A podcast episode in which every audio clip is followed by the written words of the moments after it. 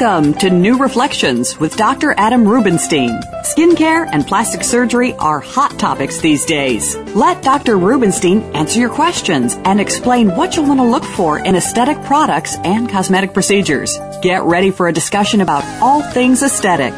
Now, live from Miami, Florida, American board-certified plastic surgeon, Doctor Adam Rubenstein. Welcome to New Reflections. We've got a good show for you this week. We've done a number of shows in the past on breast augmentation and different breast procedures, and we've even done shows on breast implants themselves. But this week, we have a particularly interesting show. For the first time in a really long time, women have choices. That's right. For the longest time, there's been only a couple of options when it comes to breast implants in the United States. And we're going to talk a little bit about the history of breast implants in the United States. And now we're going to have two guests on this show that will be telling us about new options that you've got if you're thinking about having a breast augmentation. This week's show is called In With The New, breast implants, that is. And we're talking about new breast implants with two guests, Doctor Robert Hamas. Doctor Hamas is a board-certified plastic surgeon practicing in Texas. He also is uh, the founder of a company called the Ideal Implant, and they're going to be uh, we're going to be talking about the Ideal Implant products and how they are different and what's new about them. We're also going to be welcoming to the show uh, Hani Zeini, who is the founder and C E O of a company called Sientra, who also brings to the market recently new F D A-approved silicone gel implants that are new and exciting and, and offer a lot of things that we haven't had before. Between these two implants, the world, really, if you think about it, the world of breast implantation has just doubled in its options. Up until now, there's only been two companies that have offered implants, and their products are pretty similar. There's subtle differences between them. There may be some surgeons prefer one over the other, but the, the truth is that most of the implants that we've had up until very recently have been basically the same product made by two different manufacturers with some very subtle differences. It's sort of like a Coke and Pepsi thing. And now we have new options that are really different, and we'll we'll talk about those differences. Let's talk a little bit about the history of breast augmentation. A little tidbit, we've mentioned this on the show before, but it's an interesting story, so I'm going to mention it again. The very first breast augmentation that was ever done was done in eighteen ninety-five. It's the first one that has ever been recorded. And in eighteen ninety-five, there was a surgeon named Vincenzo Cherney, and Doctor Cherney had a pretty smart idea. Doctor Cherney had a patient with a lipoma, which is a, a fatty tumor, a benign fatty tumor that was growing. I think it was on the patient's back. And what Doctor Cherney did was remove that lipoma, which is sort of a mound of fat, and he used it as a breast implant on the same patient. It's basically a big fat graft. Now, fat grafting has come a long way since Doctor Cherney, and we'll talk about that a little later in the show. But that was the very first breast augmentation, was using the patient's own fat. And since that point, lots of different things had been tried. People have tried all sorts of materials. Uh, ivory, actually carved ivory implants, if you can imagine. People tried glass balls, uh, balls of rubber, foam sponges. Uh, and there is a certain type of tape that was rolled onto itself and made into a ball of stuff called polystan. There are a lot of crazy things in the history of breast augmentation and breast implants until one day in nineteen sixty-two, uh, Doctors Cronin and Giroux in Texas, as a matter of fact, tried the very first silicone-filled breast implant. It was made by Dow Corning. And uh, there's an interesting show. If you haven't seen it, it it's partly true. There's some. They took some license with the actual story. But uh, it's an interesting show to watch, a show called Breast Men. Breast Men is uh, an H B O special that talks about the story of doctors uh, Tom Cronin and Frank Giroux, who were the uh, originators of breast augmentation in the United States and the very first breast implants ever placed. Now, up until fairly recently, as I was just saying, we have only two companies, or we had only two companies we could choose from. And that is uh, Allergan and Mentor. And uh, they their products are essentially the same products in different packaging. Uh, there are some differences, but it's always been a certain selection of round uh, implants that are saline-filled or silicone-filled. And we also can use smooth or textured implants. Now, don't get me wrong, there's a wide variety of these implants in all different sizes and different shapes, but they're all a round shape, and they have various projections. Some are filled with saline and some are filled with silicone, and the dimensions are a little bit different for each company and each style of implant. So you know, there's a huge variety of implants that we have to choose from. It's not as though we've been limited, but the, the type of implant that we've had to use has been really the same for many years. You know, these implants, the modern implants, really started development probably Uh, probably around uh, the early seventies when the, they became commercially more popular. And then getting up into uh, the early nineties, there was a, a ban on silicone implants for breast augmentation by the F D A. And, you know, that was uh, really done with no scientific evidence. And since then, I think it was two thousand six, uh, late two thousand six, early two thousand seven, that the silicone implants were once again released for general use, and that was after years and years of studying them and, and determining that there really was no uh, causal relationship. There's no risk to using silicone implants that it was accused of. And since then, there has been development. And of course, in recent years, we have two newcomers. Let's introduce our first guest, and let's talk about this new implant. It may, maybe it is the ideal implant. I want to welcome to the show Doctor Robert Hamas. Doctor Hamas, welcome to New Reflections. Thank you. It's nice to be on board. Thank you for inviting me. Well, I appreciate it, Bob, that, uh, having you come on the show, and you've been uh, uh, very patient in our scheduling and, and very accommodating. I really do appreciate you giving us your Saturday morning. Uh, tell us why why the ideal implant? What made you get involved with wanting to make a new implant?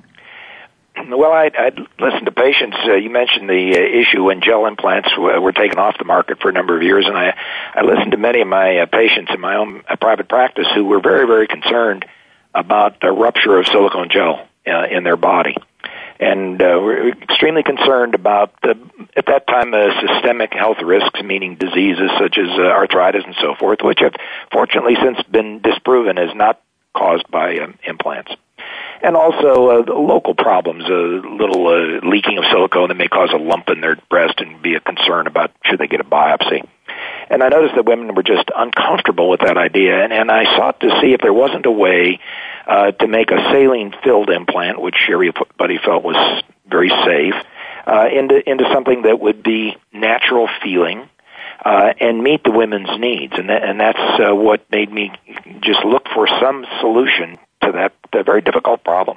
Well, yeah, let's talk about that for a little bit, because you know you raise an interesting point that not a lot of people know. There are a lot of uh, shops, or chop shops, for lack of a better way to describe it, just l- perhaps less than desirable clinics uh, where they're advertising incredibly low prices, and it's always saline implants. And you know, it's very attractive. People get lured in at very low prices, and it, you know, why should they pay twice the price to a board-certified plastic surgeon when they can go to the local MediSpa and you know pay half and seemingly get the same product and the same uh, operation? And it's always a saline implant. Now, we're going to talk about the problem of the MediSpas and whatnot. Let's let's get into the saline implants as compared to silicone just briefly. In the years where we didn't have silicone implants for breast augmentation, everybody was using saline. And you raise a very important point about that. The point is the feel of saline implants has not been really comparable to silicone. And silicone has, at least in, in my opinion, I think in the opinion of, of, a, of a lot of our colleagues, a more natural feel, and it looks a little more natural, the way it flows in the body and, and just really looks more like a real breast. So not being able to use silicone presented that problem with patients who might be dissatisfied with their results in, in the feel and the look of their breasts. And I guess that's what you're talking about when you're uh, when you're talking about the problems with using uh, you know saline implants and having dissatisfied patients. So, right. Th- so the feel is something that you're trying to make better with the ideal implant. Right. Silicone gel has a certain viscosity to it. Uh, it's a it's a more thick Uh, material, uh, you know, imagine uh, grape jelly in your refrigerator, and you squeeze that and feel that. That's going to feel different than, uh, you know, a b- bottle of water in your in your refrigerator. And so um, the, the difference in that feel and viscosity is transmitted to a patient when it's in their body. And you can put a saline implant uh, or a silicone gel implant under the chest muscles and, and improve that. Uh, you can imagine uh, putting some pressure against it keeps it from sloshing or bouncing so much. But there's differences, and the way it fits the ribs and the way it contours and the way it responds to body movements is not as good for the current saline implant as it is for the current gel implant. You can think of the saline implant as a balloon filled with saline, and the other is a balloon filled with a more gelatinous material. And so what we were trying to do was ask the question, could you make a balloon filled with saline in such a way that it would feel like a balloon filled with the gelatinous material? Yeah, and there's no question about uh, patients' comfort level, especially back in the in the nineties, of silicone versus saline, because when the scare was there, everybody was nervous about silicone. And as you mentioned, that's really been disproven in terms of risk factor. But there's still a lot of patients out there that, that don't feel comfortable with uh, silicone. Yeah, and I think the, the main thing that bothers women, and many women, not all women, but many, many women, is the fact that the silicone gel implant could be ruptured in their body without them knowing it. It's just a... Uh, Um, and more than the health risk, it's something psychological that just makes them uh, uncomfortable. Uh, they don't have that peace of mind because if, if it's broken in their body, they want to know that. And with uh, silicone imp- gel implants, it's hard to detect that. You, you probably need an M R I exam uh, to show that. A normal mammogram uh, doesn't doesn't detect it. And that, that seems to make women uncomfortable, and, and that's what we're finding is Um, something that bothers women quite a bit and, and is addressed because if it's a saline-filled implant, the saline comes out, it's I V fluid, it's absorbed by the body, and then the woman knows herself, doesn't need any special test. Yeah, well, that's true, and I, I always tell my patients it's a double-edged sword. You know, the nice thing uh, with the modern implants, and we're going to talk about this more when we uh, get to our next segment about the Sientra implants, is that, you know, if these implants break, the good thing is that they stay looking the way they did. They don't really change their shape. Or you don't, your breast doesn't get deformed or flat. Right. So it's nice. You keep looking good. But you know, you know the, the flip side of that is you might not know they're broken. So you're right. Uh, if you think you might have a broken implant, you probably should get an M R I to make sure that the shell is intact. Now, it takes a lot of force to break these implants, but it's going to happen in a certain number of cases. And the latest data shows pretty low rupture rates, but there's still ruptures.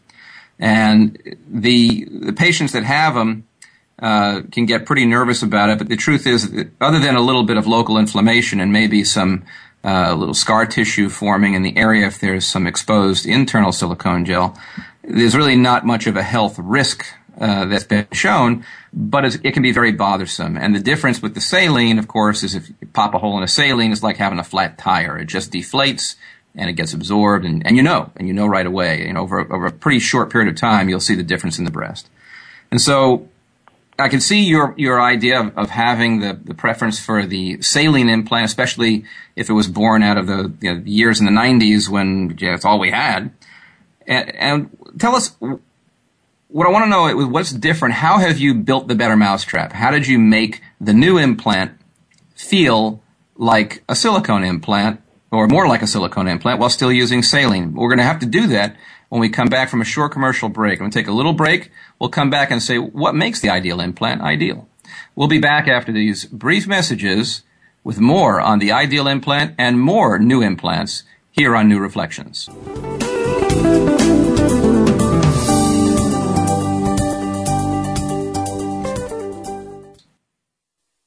Your life, your health, your network. This is Voice America Health and Wellness. Cosmetic surgery is a big deal. Make sure you do your homework. Why? This is not my car I'm working on. I may settle for an okay job on that, but I won't settle for anything less when it comes to my body. Do your homework. My doctor trained with world-renowned plastic surgeons. My doctor is a fully board-certified plastic surgeon. My doctor is an M D and on staff at several Florida hospitals. My doctor is an associate professor of surgery at a major university. My doctor is Adam Rubenstein. People pick a doctor based on trust. You can trust Doctor Rubenstein. He has the experience, knowledge, and artistic touch you're looking for. Call three oh five, seven nine two, seven five seven five. That's three oh five, seven nine two, seven five seven five. Call today for a free consultation. Doctor Adam Rubenstein, Turnberry Plastic Surgery at Biscayne Boulevard and the William Lehman Causeway, where medicine meets artistry. My doctor is Adam Rubenstein. Your life, your health, your network. You're listening to Voice America Health and Wellness.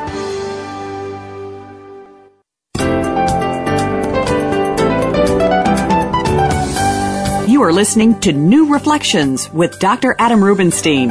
If you have a question or comment for the host or this week's guests, please call one eight six six, four seven two, five seven nine two. Again, that's one eight six six, four seven two, five seven nine two. You can also send an email to info at dr dash rubenstein dot com.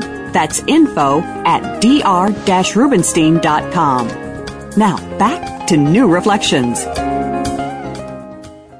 Welcome back to the show. I'm Doctor Adam Rubenstein, board-certified plastic surgeon, and your host here on New Reflections. Was speaking with Doctor Robert Hamas, who is a board-certified plastic surgeon and founder of a company called Ideal Implant. We're just talking about the limitations that we've had with saline implants and about to get into what makes the Ideal Implant ideal. So, Doctor Hamas, tell me, what's different about the design of this saline implant that uh, you guys have at Ideal? Well, the, the implant is made by having several implant shells, or you might think of them as the balloons, um, nested inside each other. And what that does is it seems to keep the edges of the implant flatter and smoother and changes the way it feels dramatically. So if you bounce it or drop it, for instance, uh, it acts very much the way a silicone gel implant does, uh, whereas a single um lumen uh, saline implant, the type we have today, would, would tend to bounce and jiggle. And the other thing is it's got two separate volumes within it. So if one volume would uh, deflate, uh, the, the person's breast doesn't uh, go away completely. There's still some volume to it. Um, the materials are the same as used in current implants, uh, so there's no new materials, and there's only saline inside. But it's that internal structure, the nesting or layering of these shells, which makes it feel completely different than the current saline implant.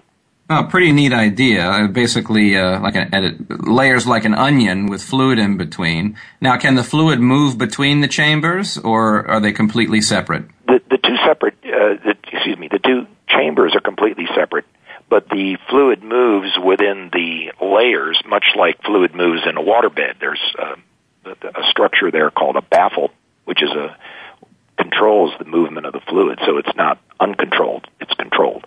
And so there's, it sounds like there's a little bit more resistance, so it's going to feel more like the viscosity of, of silicone. It'll feel like a thicker fluid because it, as you push around the fluid inside those chambers, it doesn't flow freely, so it, it feels a little bit more firm. Exactly. You've created viscosity of the saline. Going back to our example we talked about earlier, you, you've made it feel thicker because it can't just slosh around uncontrolled. It has to move between all these various layers. That's pretty neat. Now, just to be clear, we are talking about a saline-filled implant. However, the outer material, the shell itself, and, and uh, the internal parts, the shell inside as well, that is all a silicone polymer, which is what all implants are made of, so it's not as though this is silicone-free. Uh, but, it, you know, much like all the other saline implants that we've been using for many decades, the outer shell is silicone. And there's, there's no difference um, with the Ideal implant in terms of, as you said, the material is the same. So it's what we've been using for many, many years, and we, we know that it's safe. Correct. Now, uh, we were speaking a little bit during the break about the F D A approval, and you have submitted for F D A approval and just waiting for them to give you the, the thumbs up. Yes, uh, for approval from F D A, uh, all companies uh, have to do preclinical testing of their product uh, for you know mechanical aspects of it, chemistry and toxicology, and prove that it's safe to be put in the human body. And then you have to do a clinical trial showing that it's been used in a certain number of patients. In our trial, it was five hundred women in the United States for uh, cosmetic breast enlargement, uh, breast augmentation. Uh, and then those women are followed for a certain number of years. Um, we have two years of follow-up and a very, very high follow-up rate of uh, ninety-four percent of the women who entered the trial are still in it. uh, which is uh, provides very good data and information for the Food and Drug Administration to review, and uh, uh, hopefully will give us our approval here in the next few months. Well, that would be exciting. It'd be nice to have another option. Now, uh, what I understand, uh, having spoken to you about this before, is that you're not going to be able to go to just, you know, any plastic surgeon to get an ideal implant. You guys are selecting various surgeons in, in different markets to begin to roll out the product. Yes. Uh, first of all, we are only going to sell to plastic surgeons who are board certified or have completed their training and are eligible to take their boards. We feel strongly that this will provide the patients uh, a good early experience with the implant, uh, especially the first uh, uh, users of it. And also, uh, we're limiting the number of plastic surgeons in the United States that will have it available uh, to only about five percent. Uh, so there's about five thousand plastic surgeons in the United States who are board certified, and it'll be about two hundred fifty will have it available to them. And this corresponds with our manufacturing capacity and, and our plan to, um, you know, slowly grow the uh, the use and availability of this implant. Well, what's the projected cost? And when this becomes available and the F D A says it's all a go, what's going, what is a, a set of ideal implants going to cost a patient? Well, we haven't finalized that exactly, but it very likely will cost at least as much as the current silicone gel implants, and probably a little bit more. Uh, the patients will pay a bit more to their surgeon uh, for his expertise in handling this, as well as a slightly more costly implant. Sure. Okay. Uh, but of course, the benefit would be having the latest and greatest. And if you have a, a fear or any hesitation of silicone implants, then this may be uh, really superior to the current, uh, the currently available saline implants out there. Well, it, it gives, our thought is that it gives women, um, you know, the, the natural result they desire and, and so forth, but also gives them the added value and benefit of a peace of mind. Well, I think it's definitely something that women will look forward to having as a choice. Uh, and for those that feel comfortable with silicone, I want to bring on my next guest. And Doctor Hamas, if you'll stay with us, we can have a nice discussion as we go. Uh, I want to introduce uh, Hani Zeini, who is the founder and C E O of Sientra, who uh, is uh, the company that's producing new silicone gel-filled implants. We'll talk about what's new about them. Uh, Mister Zeini, welcome to New Reflections. Thank you very much, uh, Adam, and I greatly appreciate the privilege of being with you and Doctor Hamas this morning. Well, it's it's our pleasure to have you. Let's talk about Sientra. You previously were with with uh, Inamed, which is, you know, to talk a little bit, let the listeners understand, the uh, the implant company that used to be called McGann was one of the first implant companies in the United States, along with uh, Mentor. And then McGann became Inamed, which then became Allergan, which is what it is today. But while in the many years that it was uh, Inamed Aesthetics, you were in, uh, very involved with uh, Inamed, in fact, one of the vice presidents there, as I understand, and uh, in charge of all aesthetics at one point, and, and particularly have intimate, had intimate knowledge and, and continue to have intimate knowledge about breast implants, and at some point decided, hey, you know, this isn't good enough. I want to do something different. And what made you make that step to create Sientra? Uh, I was I was involved with Inamed Aesthetics. As a matter of fact, I ran Inamed Aesthetics uh, from the year two thousand one until the beginning of two thousand six, when the company was sold to what now became Allergan Medical. Um, and uh, during that time, uh, we, I got to understand the dynamics of the market and the relationships that we've had with the uh, plastic surgeons and the patient. And Sientra was born in late two thousand six, was founded by a group of us with the notion of providing choice, providing choice to the specialty of plastic surgeons as well as to the patient, and the notion of doing business in a different way. Uh, as you know, uh, this year, with our approval, we broke the duopoly that had existed for twenty years, so that for twenty years, since the moratorium, there will only be two companies and one way of doing business and one device. And our feeling is that there has to be a better way. There must be a better way in, in terms of doing business and providing choice to the patient and the, and the surgeons. And that's what set us off to, uh, to go ahead and found Sientra, which, by the way, when you look at the executive team at Sientra, it's more than one hundred twenty to one hundred thirty years of experience in breast implants, not just general devices or pharmaceutical. So we are steeped in the heritage of plastic surgery and plastic surgeons, and uh, we decided to set out on making something different and creating a different choice and different option. Well, I think you've done that. Uh, the, the implants that Sientra has now recently uh, received approval on are dramatically different than what we've had. You know, traditionally, as we talked about at the top of the show, we have only had round implants, whether they're smooth or textured, uh, and that's what's been available in the United States. But with the introduction of Sientra and the F D A approval of their products, we now have new choices in, in the world of silicone-filled implants. So tell us what's different about the Sientra lineup of implants. It's it's truly multidimensional when it comes to the difference. Uh, first of all, the, the United States market has been dominated by the round devices, as you just articulated, whether they're smooth or textured. We believe that the patient deserves more options and more choices, and you, the plastic surgeon, deserve more options and more choices. So everyone in the United States has been aiming towards what is known as a shaped device or an anatomical device or a highly cohesive device or a form stable. All of these are marketing jargons that are used to condition the market.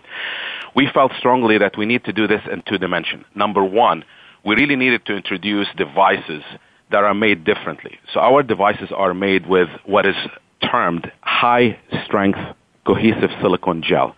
That is not a Sientra terminology. That is not a marketing terminology. Rather, this is how the material, the core material that makes an implant, that makes a silicone device, the gel, is characterized in the master file at the F D A by the supplier, which is in the United States, in California.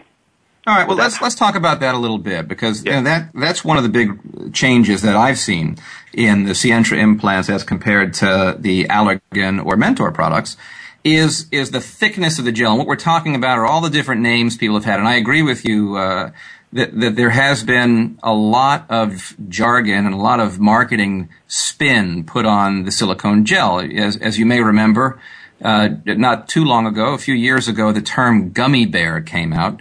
And that was paired up with form stable and, and all this other type of jargon that basically meant an implant that had thicker gel. And the idea being that if you were to cut a wedge out of an implant, like a little piece of pie, that the silicone gel wouldn't just come pouring out like a saline implant would if you had cut into it. It would just totally deflate and go away, that the silicone gel would hold its shape pretty well and not just spill out all over the place. And that name, you know, the form, whether you call it form stable or gummy bear, I think the gummy bear was a, a single news story that that came out talking about it, and it really caught on, the idea that the silicone wouldn't go anywhere. And it was a really attractive thing for patients. I've, I, Doctor Hamas, I don't know about you, but I've had many patients in my office come in and ask specifically about, what about that new gummy bear implant? Have you heard that? Yes. Oh, yes.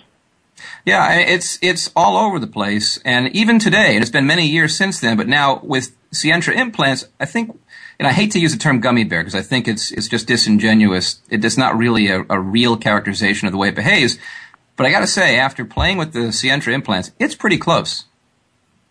You know, when you cut a piece of that Sientra implant out, it you have a pretty solid-looking piece of pie and a pretty solid-looking implant left behind. And you can squeeze it, you can play with it, and it snaps back, so that the, the cohesivity or the thickness of that silicone gel is definitely noticeably different and thicker than what we've been using up until today. And that's, and that is true and correct. I cannot uh, condone the marketing terminologies that are used by either uh, uh, the plastic surgeons or or other uh, implant companies to promote that. But the, the, the underlying notion is exactly what you said, and that is, the technology advances, and the idea behind the Sientra device is that how can we put in your hands, the plastic surgeon, a device that allows you to achieve the results and the outcome that you're desiring, whether be it by shaping or otherwise, without sacrificing the softness that that outcome is desired to be. And the way you do that, there is a delicate balance. What you need to do is you need what Doctor Hamas talked earlier about the viscosity of silicone. You need to change that, which is a process through cross-linking, You need to change that to make it denser, more resistant to deformation, yet you don't want to make it too firm so you can achieve a shaping objective at sacrificing the natural feel of a breast. And that is the beauty of the Sientra device, using the different gel than the other two manufacturers. And that gel, by the way, is unique to our device. It's not a, a gel that is available commercially to everybody. It's a very unique gel that is made in the U S, in California, that is used on these devices. And these devices, keep in mind that they have been available outside the United States since nineteen ninety-seven. So the technology has been perfected. It has a tremendous record of safety, quality, and satisfaction by both the surgeon and over one and a half million women. And and the, those, those uh, material that are used, they're also differentiated between our round devices and our shaped devices. Our shaped devices, the anatomically shaped devices, we've decided to increase the palette available for you as a plastic surgeon. So we're not coming out with one anatomically shaped device, which is what we call the classic shaped, where everybody uh, look at it and it's taller than it's wider, and it's in three dimension. But we also had added to that where we have devices shaped, anatomically shaped devices that are wider than taller and has equal height and width, made with a high-strength silicone gel to provide for this shaping capability and capacity that you're looking for, that allows you to retain its shape but without sacrificing the softness or too much of a firmness and the outcome of the of the result. So, so let's talk about this, because this is the, the other thing that's really pretty neat about the Sientra offerings and the new implants we have from Sientra is, is the shaped implant. And, you know, uh, as I mentioned earlier at the top of the show, up until now, everything's been round. And uh, with the introduction of the Sientra products, for the first time in the United States, we have F D A-approved implants that have different shapes. And let's talk about the shapes. Just like the gummy bear thing, there was this idea that teardrop would be a great idea. You know, wouldn't it be great to have a teardrop-shaped implant? And the idea being that it'd be a little bit more projected on the bottom and a little flatter on top, sort of like a real breast. And, you know, there are times when that's true. There are, especially, in my opinion, I, I think for reconstructive surgery, the shaped implants are uh, possibly better suited uh, to create a more natural-looking breast than a round implant. Uh, but, you know, that, that's a surgeon's preference. The fact is that all we've had have been round implants. And now, not only, as you mentioned, uh, Hani, uh, the different style of implants that you've got, not only do you have one shape, but you're bringing three different shapes to the table. And then within those shapes, of course, various sizes and projections. So there's a, now we've opened up a whole new world of possibilities. And, you know, when you have a patient that has, and, and all breasts, of course, come in different shapes and sizes. Uh, any plastic surgeon will tell you that no two breasts are exactly the same. And there are breasts, and I've seen patients where the, the breasts are, in fact, taller than they are wide. So, you know, they're, they're a longer breast and a little narrow. Uh, then there are breasts that are kind of short and stout, where the, the breast height is not very high, but they're wide, and, and they have different projections. I mean, people come in different sizes, breasts come in different sizes. And it's nice to have an option to try and match that for the right patient. And, you know, with, with these offerings, how many different shapes and styles do you have? I know that there's the three different shapes, but then within those you've got varying projections. So how many different, never mind fill volumes, but how many different styles of implant have you now brought to the table with shaped devices? With shaped devices, there are three, uh, what we call them families. So, so you have a taller than wider, wider than taller, equal height and width. And then within those we have low projection, moderate projection, and high projection. That is when we talk about operating in three dimension. And, and I and I wholeheartedly agree with the statement that you made. It is our biggest opportunity in the market, and it's our biggest challenge. The U S market has been operating with the mentality of an either or. And at Sientra, we believe it's an and. And what I mean by that is not every device is a perfect match for every woman or every desired outcome. And I think we need to start thinking about these devices in that matter. And what is really unique about the shaped anatomical devices is that we have to think the benefit of those is volume distribution. So if you're looking as a plastic surgeon to uh, uh, execute on a plan that require that you have a differentiated or a differential volume distribution in certain parts of the breast, typically the lower forty percent, then the shape devices can be a great tool. But they are not for everyone and for every desired outcome. And that's why at Sientra we believe in providing a very detailed, very broad portfolio. So we have round devices that are made with high-strength silicone cohesive gel that come with different sizes, but also they come in different dimension in terms of projection, how low, moderate, and high projection, as well smooth wall as textured. And then when we get to the shaped anatomical devices, the same concept. They come with different volume distribution, different width, but now you're dealing with three dimension. And reconstruction is a sweet spot for that, but also there are, there are specific augmentations that require that kind of device. And the beauty of it is, again, you're getting the high-strength silicone gel, so you're getting those characteristics that you so eloquently described at the beginning, but you're also not sacrificing a firmness because you don't want to get the right shape, but it's so hard. And that's what the Sientra option provides, and we're very gratified to be able to be the very first company to bring that into the United States market, and we take that leadership role and stewardship very, very seriously.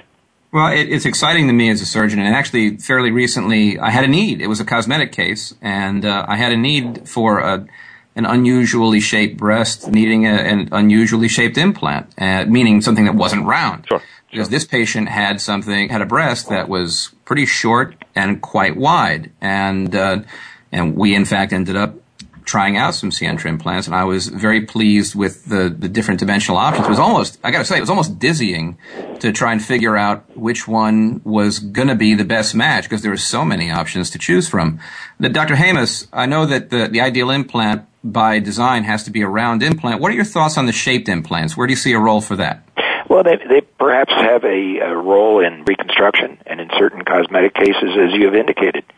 Um, you know, I, I've not had personal experience with the uh, shaped implant, so I can't comment based on my own um, medical practice here in Dallas. But um, I know that some of my colleagues have had good success with them and speak favorably about them under certain circumstances. Yeah, I think there was uh, the, the shaped implants. I think it takes, as, as Hani, as you mentioned before, I think it's going to take a little of a transition period for people to become comfortable using them and understanding what the best applications may be. But it, it's just pretty darn nice to have them, you know, be able to have that option to be able to use them. And uh, more and more as we learn where we like to use them, I think you'll see increased use of, of the shaped implants because, you know, let's face it, for twenty or thirty years, well, it's been more as it's starting from the seventies, about forty years or so, all implants have been round and that's all we've ever used in this country. So it, it's going to take a little bit of a learning curve to decide where it's best to use. And I think we're going to see more implants being used. And patients are very sophisticated. You know, folks listening to this, this program and, and doing their research on the net, they know. They know that this exists now. And they're going to ask about it. And the more people are educated, the more patients come into the office saying, hey, doc, you know, what about this? What about that? The more we think about it and, and the more we'll, we'll see it used. Now, you mentioned, uh, something that I, I always reminded me of, uh, one of my great mentors who also, by the way, happens to be in Texas, uh, Tom Biggs. And Tom Biggs always used to say, in fact, always does say, no one key fits every lock. And uh that is certainly true when it comes to implants, only we've been having to try and force that same key into every lock for, for some time. So now it's nice to have some new options. Now, uh how you mentioned that it's been about fifteen years of experience with these implants. Uh, since before the, the founding of Sientra here in this country, that there's international experience with the implants. Uh, do you, because currently the Sientra offerings are all, say, sal- I'm sorry, silicone filled, isn't that correct? Correct. Uh, is there any plan for saline devices from Sientra? Uh, at this moment, uh, we do not, uh, we do not uh, see that as a strategic uh, direction for us.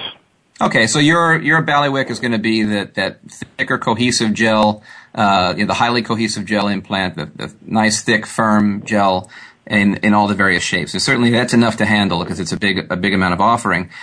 The these implants have been around long enough to where you have some sense for any rupture rates and how it compares to the other devices.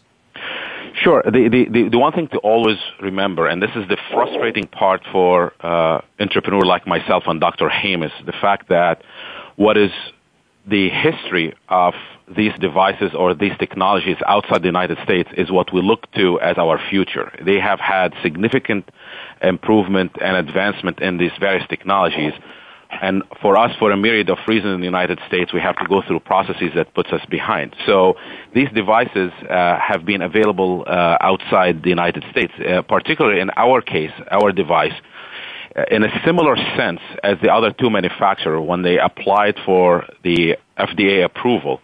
We all had to supplement our data from outside the United States at what they call supplemental safety data. So each device company had to go outside the United States and bring a reflection of what the experience has been. What we did is we decided to go uh, more extensive. The other two uh, manufacturers uh, went to Europe, uh, either visited one site or five sites and looked at the history of devices there. We decided to go to forty-one different sites and coalesce through one hundred forty patients, nearly two hundred seventy-five devices. And we looked at the mean uh, and the median in terms of implant duration and rupture. So when we look at uh, going out fifteen years out, what we saw a seven point seven percent rupture rate by implant. And these, by the way, were tested via M R I. So this is not a, just a physical exam. Each of these patients undergone an M R I testing. Mm-hmm. To check if there is a rupture. And so uh, the median of the device uh, age was fourteen point five years, and the rupture rate is seven point seven by device, which is consistent with what we saw in our F D A clinical trial in the United States. Similar to what Doctor Hamas described, we all have to go through these preclinical and clinical studies that are the core for our approval. And our approval are, uh, was received this March. We had one thousand seven hundred eighty-eight patients in our study in the United States at thirty-four different sites. And we just released our five-year data, by the way. And overall rupture rate for all one thousand seven hundred eighty-eight is one point eight percent at five years. But we also gone through an M R I process, and we took five hundred seventy-one of those one thousand seven hundred eighty-eight, and we forced the M R I testing diagnosis, so we're looking for problems per se. And it's defined, how is the problem defined? It's defined that if there is a suspicion, if there is a misreading of the M R I, if there is anything that is suspected, so these are not necessarily confirmed rupture, but are rather suspected or indeterminate. Sure. Our, ra- our rate within that M R I cohort of five hundred seventy-one patients through five years at three point seven percent. Said differently, that ninety-six to ninety-seven out of one hundred women had absolutely no question about the intactness of that device. Three to four out of one hundred, there are either suspected rupture or indeterminate readings. That's still, you know, listen, those numbers, those numbers will stand up to any scrutiny. And I think that seems to be what we're seeing really across the industry. Uh, I've seen six year data. There are two different studies, two thousand six and two thousand nine, various, uh, implants, uh, studied through a course of about a six year period. And it's been one to one and a half percent in that range. It's certainly in line with what we're seeing throughout all modern implants. Um, We're going to take a short break. We'll come back and, and finish up our talk about uh, the Sientra new implants and uh, more about new offerings in breast implants and uh, some other topics related to breast implants and what the future may be. We're going to take a, a brief commercial break and be right back on New Reflections with more In With The New, breast implants, that is.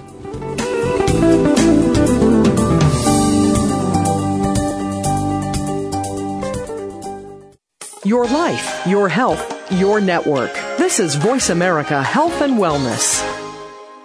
Cosmetic surgery is a big deal. If you need a coronary bypass procedure, you probably want someone you trust and not the biggest bargain in town. You might get more than you bargained for. This is your face and body we're talking about. Do your homework. My doctor trained with world-renowned plastic surgeons. My doctor is a fully board-certified plastic surgeon. My doctor is an M D and on staff at several Florida hospitals. My doctor is an associate professor of surgery at a major university. My doctor is Adam Rubenstein.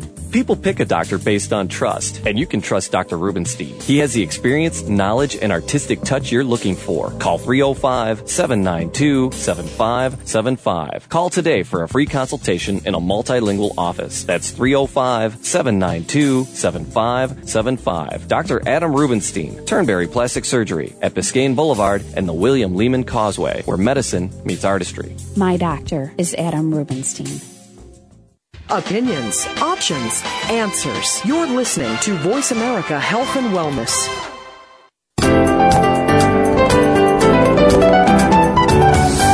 You are listening to New Reflections with Doctor Adam Rubenstein.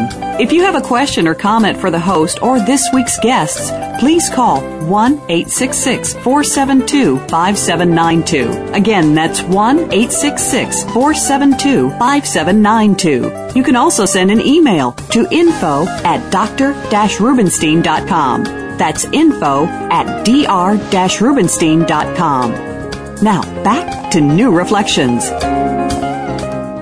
Welcome back. We're having a great discussion. It's called In With the New. We're talking about breast implants here on New Reflections, and we're joined by Doctor Robert Hamas, a board-certified plastic surgeon in Dallas, Texas, and Hani Zeini, founder and C E O of Sientra, a new company providing an exciting line of new implants. And we're just talking about the shaped implants and the thicker gel, uh, it, all the advantages of the new Sientra implants. Let's talk about cost. Uh, what is it going to cost compared to the other silicone gel implants? In in terms of our round devices, they are priced uh, uh, identical, if not uh, competitive, to the current uh, offering. In terms of our shaped uh, anatomical devices, uh, given the additional technological needs to create those devices and, and the different gel in them, their price uh, just a little bit higher than that. Uh, we, we decided to go with a pricing that is more competitive than what these devices are available outside the United States. So if you go to Canada and you look at what's available in Canada in terms of anatomically shaped devices, they are uh, they, they are they are about thirteen to fourteen hundred uh, Canadian dollars. Our uh, anatomical shaped devices in the United States are priced at nine hundred ninety-five dollars each. All right, and that's really a pretty small difference when, you know, I always tell patients that uh, the implants are roughly about one thousand dollars each. In fact, is yep. they're a little bit less expensive than that uh, in terms of the silicone gel implants we've been using to today. So, you know, you're talking about maybe a difference of one hundred to two hundred dollars um, between the latest and greatest and what we've been using all along. So it's not really too big a consequential change. And for those of you that are listening that want that nice, firmer feel and an implant that's going to have uh the more highly cohesive gel, or the closer to what we used to call the gummy bear, this is this is your implant to check out. Now, I want to bring something up that both of you, both of your companies are uh taking a stance on. And I think it's an important stance, and I really want to highlight this because we have a problem in Miami and really throughout the United States. And Doctor Hamas, I know in, in Dallas and Houston and at major markets all throughout Texas, you see this. And I mentioned this a little earlier. There are lots and lots of people who are putting breast implants in that probably shouldn't be. Now, the thing is, if they can't get the breast implants, then they can't put them in. And you have to wonder why device companies would be willing to sell to someone who's a family practitioner when clearly they don't have the same type of expertise as a board-certified plastic surgeon. Well, having looked at that, and, and Doctor Hamas, you yourself being a, a plastic surgeon, feeling probably a, and very similar to the way I do and, and all of our colleagues do, you've taken a stance, and both the Ideal Implant and Sientra will only sell to board-certified plastic surgeons. That, that's an important step that both of your companies are taking, and taking a very, very important stance. And the truth is, uh, Mister Zeini, I know that you have, have talked a lot about this when you when you present about the company. It's a pretty small market share outside of the board-certified plastic surgeons anyway, isn't it? Uh, we, we, nobody reports accurate exact data, but we can back into it in different ways. And it really ranges from about eight to ten percent to twelve to fifteen percent. So it might be, you know, small comparatively to the large United States, but for companies like uh, Sientra or Ideal, it's a, it's a financially challenging decision because you're entering the market and you're saying from the get-go, I'm going to wipe out ten, twelve, fifteen percent of my potential customers. Yeah, no, it's a big sacrifice, and one that, that I feel uh, really speaks a lot to the ethics and the, the standards that, that your companies are both trying to set. And I appreciate the sacrifice that, that you both make in taking this stance, but I think it's an important stance to make. You know, there have been some disaster cases, uh, people that have really been maimed and, and hurt. And I had a case in my office that I spoke about on this show. We did a show on uh, disaster cases, a young girl who, because of complications of her breast augmentation done by someone who's not even uh, trained fully in any specialty, uh, and in fact wasn't trained in this country in any specialty, let alone any other country to be fully trained, basically maimed this woman at, while doing a, a breast augmentation uh, to the point where her about about two-thirds to three-quarters of both nipple areolar complexes were replaced with scar tissue. And, you know, we see this stuff going on all the time. There's a, a couple well-known cases in Miami. One was a, a pretty high-profile woman that came that, that died having a, a breast augmentation done. There was an, another, this is crazy, there was one of a, of a man that had, uh, he came for pec implants, and this knucklehead of a surgeon put breast implants in instead. And, you know, a lot of this is going on, and you have to be very, very careful. Also, you have to be aware that really only devices that are F D A approved should be used in the United States, and there's people getting their hands on foreign material. We're all familiar with what happened with the P I P implant tragedy. Uh, you know, hundreds of thousands of women worldwide with tainted silicone-filled breast implants. I mean, this is a disaster. So I think you should be applauded, both of you, for taking the stance that you're only going to sell to what I believe to be, and, and I, I'm sure that, that you and your companies agree, are the most highly qualified choices for breast augmentation, and that is, of course, a board-certified plastic surgeon. And this is a big step that both of you have taken. Appreciate, appreciate the acknowledgement, Adam. It is, it is very important for, for, for us. Uh, we have been unwavering in our commitment to the profession of plastic surgeons, as well as to better patient outcomes and safety. As I mentioned earlier, for, for Bob and I, it's a challenging financial decision, but it is the right decision and the ethical decision. Our view is we cannot be policing who can deliver and who cannot deliver. So what we look for, we look for standards. We look for metrics. We look for things that you can measure.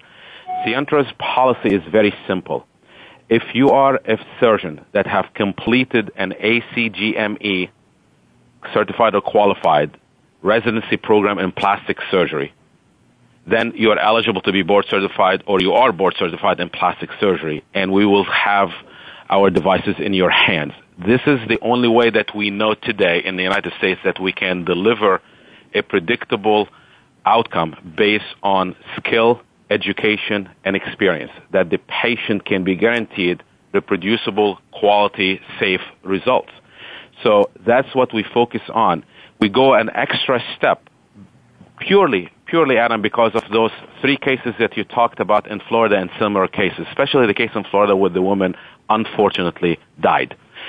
We go the extra step in our warranty to highlight that if for however reason our device get into the hands of the wrong surgeon, because that was the case in Miami where a doctor resold the device. What we do in our warranty, we tell the patient and we tell you, the surgeon, that if this device is not implanted by a board-certified or board-eligible plastic surgeon, the warranty is voided. It will not be honored. We go the extra step because it's the right thing and the ethical thing to do. Well, I think the you know, the result of that is that both of your companies really should be applauded for helping further the safety factor here uh, and taking taking a stance that I think is all too often overlooked in the name of cheaper price. Uh, so, you know, I, I thank you. I know our societies and, and my, all my colleagues throughout the country thank you for taking that stance and helping patients stay safe with this procedure. Now, we're coming to the end of the show. I want to give you guys both the chance to tell us, you know, we've talked about a lot, and these are both exciting offerings from both of your companies. Uh, Doctor Hamas, tell me, if someone hears the show and they say, wow, that, that sounds really neat. I'm not really comfortable with silicone implants. I like the idea of a, sil- of a saline-filled implant, and this thing sounds great. How do I find someone to put in the ideal implant? Well, at this point, since we're not yet F D A approved, uh, they're going to have to wait a while. uh, maybe um, they could follow us on our website, ideal implant dot com, and um, learn about the company and about the product more, and uh, keep uh, checking to see when approval does come. And, of course, we'll let everyone know at that time. Well, I'm sure, and we're, we're looking forward to it, and I, I'm, I'm certain that with the diligence that, that you've put into it and all the effort of the, the countless surgeons around the country that have contributed, it's just a matter of time before the F D A gives you the thumbs up and we have a new product that we can offer patients to help make them more satisfied with saline implants. And uh Mister Zeini, how does someone find uh, a doctor to help them getting these brand new, highly cohesive Sientra implants? Well, our philosophy has been if you are board certified, then you're qualified to uh, to have access to the Sientra devices. Uh, I believe that if if either a patient or a physician is looking to have new options and new choices and, and advanced technology of devices that are high strength, that are anatomically shaped, that are uh, different in terms of its offering, then just if you're a patient, go ask your plastic surgeon about it. If you're a surgeon, you know, call us, uh, sientra dot com, email us. We're available, and we're committed to this space. We're committed to this specialty. We're committed to the outcome of the patient in a safe manner, and our devices reflect that, and we are here to serve, and it will be a privilege for us to earn that business and serve your needs. Well, I want to thank you both for being on the show. You've been excellent guests. This is great stuff, and I can't wait to get more experience with Sientra and finally get my hands on some Ideal implants and uh, help patients feel better with saline-filled devices. Thank you both for taking your time and sharing all of this great information with us. If you're a regular listener to the show, I want to tell you to join us next week. We've got lots of great stuff coming up. We've got shows coming up talking about plastic surgery websites. Where can you get the best information? We'll be talking about neck lifts and new ways to do neck lifts without big incisions. We'll have stem cell uh, technology coming on the show, breast revision surgery, chiropractics, all sorts of topics. Week to week, join us every week, twelve to one Eastern Time, nine to ten Pacific, the Voice America Network. This is New Reflections. I'm your host, Doctor Adam Rubenstein. Thanks for joining us. We'll see you next week. We hope you stayed informed and entertained today on New Reflections. Please join your host, Doctor Adam Rubenstein, again next Saturday at nine a.m. Pacific Time, twelve noon Eastern Time. You can also email the doctor at info at dr dash rubenstein dot com or visit his website at w w w dot d r dash rubenstein dot com. And don't forget to join us next Saturday for New Reflections on the Voice America Health and Wellness Channel. Have a beautiful weekend.